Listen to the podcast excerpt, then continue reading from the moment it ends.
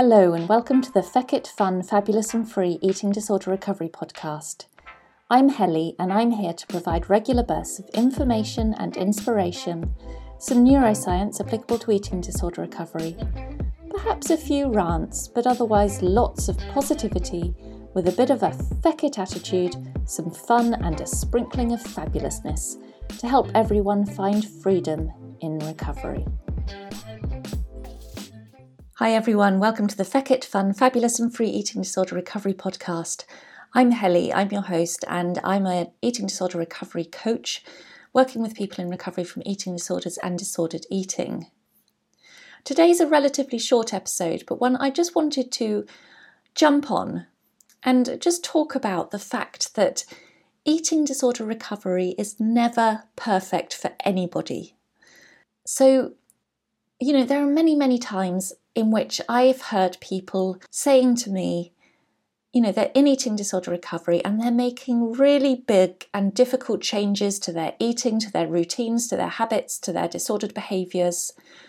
And yet they fail to recognise the progress they're making and instead berate themselves for the fact that there's still restriction in how or what they eat, or there's still little behaviours creeping in.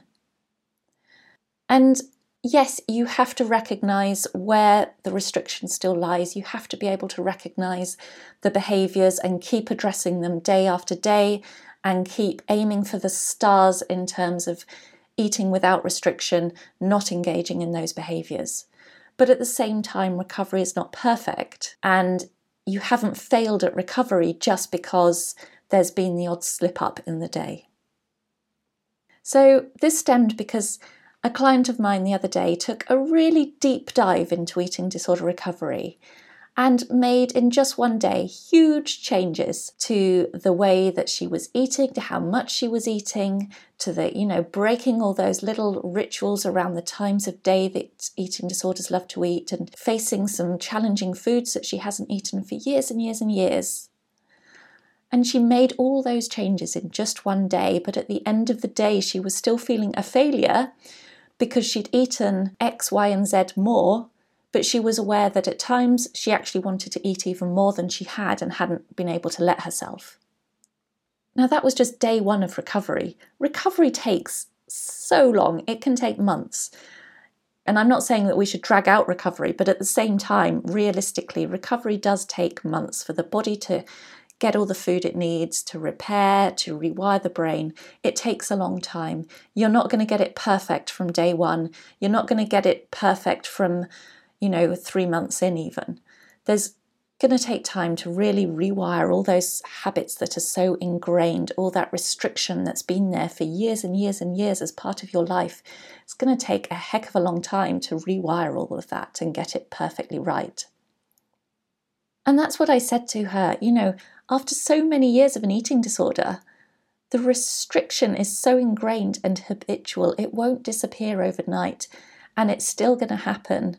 Sometimes even before you realize that it has happened, because your, your brain is just so used to habitually following that path that sometimes you're just going to go down that path without realizing you have and without having had that opportunity to stop yourself. And it's only later that you're going to think, oh shit, I restricted them when I shouldn't have done. But that's not a case of having failed at recovery. So, as much as you shouldn't set out to restrict in recovery and think, oh, well, recovery's hard, therefore I should still be restricting, I'm not saying that. As I said earlier, keep aiming for the stars in terms of eating as much as possible, eating unrestrictedly, eating as many fear foods as you can, but when the inevitable restrictive tendencies take over without you realizing, recognize it happened, learn from it, work out what to do differently next time to stop it happening again, and then just move on and keep going into your recovery. Keep pushing forwards as hard as you can. And the same is true for other eating disorder behaviors. You know, the same is true for the compulsive movement, the exercise and things like that, as much as you have to be aiming to be as sedentary as possible and break all that compulsive exercise, break all those compulsive movement habits that you might have, Every now and then, you're going to realize that you've slipped up and you took the stairs that day more than you should have done, or you put on your shoes and went for a walk and got halfway down the road before you realized what you'd done. Don't think that you failed at recovery just because you've done that. You know, if you're halfway down the road and you realize you've gone for that walk when you know you shouldn't be going for it, but only realize after you've got out, you can still turn around and go straight home again and grab some food and sit down. It's not a case of having failed at recovery sneaky restriction will still creep in, sneaky behaviours will still creep in. Don't aim for them to creep in, keep aiming to overcome them, but when they do, don't berate yourself. Just recognize it's happened and just move on to work out how to stop it happening again. Remember, eating disorder recovery takes time. It takes a lot of time. Rewiring the brain takes time. But you will get there the harder you work at it and the more you just keep going with it.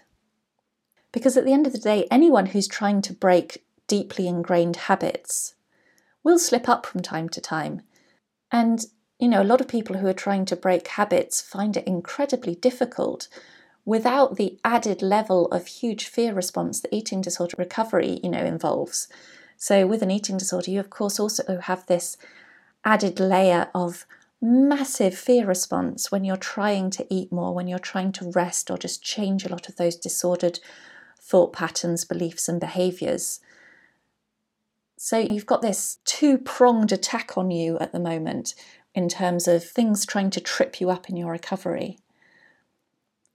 But just because it's difficult, just because you've got this fear on the one side and you've got this deeply ingrained habits on the other side, that you've got to overcome both of those in recovery, doesn't mean you can't. And you can do this haven't failed at recovery just because you've slipped up from time to time. Nobody's recovery is perfect. If anybody tells you they decided on day one they were going to eat without restriction and sit on their backsides and not move again and just keep doing that till they recovered, and that's what they did without a single slip up, then they are lying through their teeth. I'm sorry. Nobody's recovery is perfect. But you just slip up and you just get back on that recovery horse. And ultimately, you know, no matter how much you want recovery, and I know you do, it doesn't just happen overnight. It takes time, patience, it takes staying focused, it takes putting in the hard recovery work, seeking support as you need it. And with that, with time, with all that hard work, the restriction and disordered behaviours will slowly creep away out of your life. So recognize your progress in recovery, celebrate the wins, and when the inevitable occasions of restriction or behaviours happen, despite how hard you're working to beat them out, don't feel like you have failed because you haven't. Get back on that horse. You can do this. So, thank you for listening to this episode. I really hope you're doing well at recovery at the moment. Go and grab some more food now. Keep sitting down. Keep working hard at your recovery. If you want to know more about my eating disorder recovery coaching, then please check me out on hellybarnes.com. And otherwise, I'll see you in the next episode. Bye bye. Thank you for listening to the Feck It Fun, Fabulous and Free Eating Disorder Recovery podcast. Don't forget, eating disorder recovery doesn't have to be boring and doesn't have to be serious. Now go and grab yourself some food and have a fabulous rest of the day.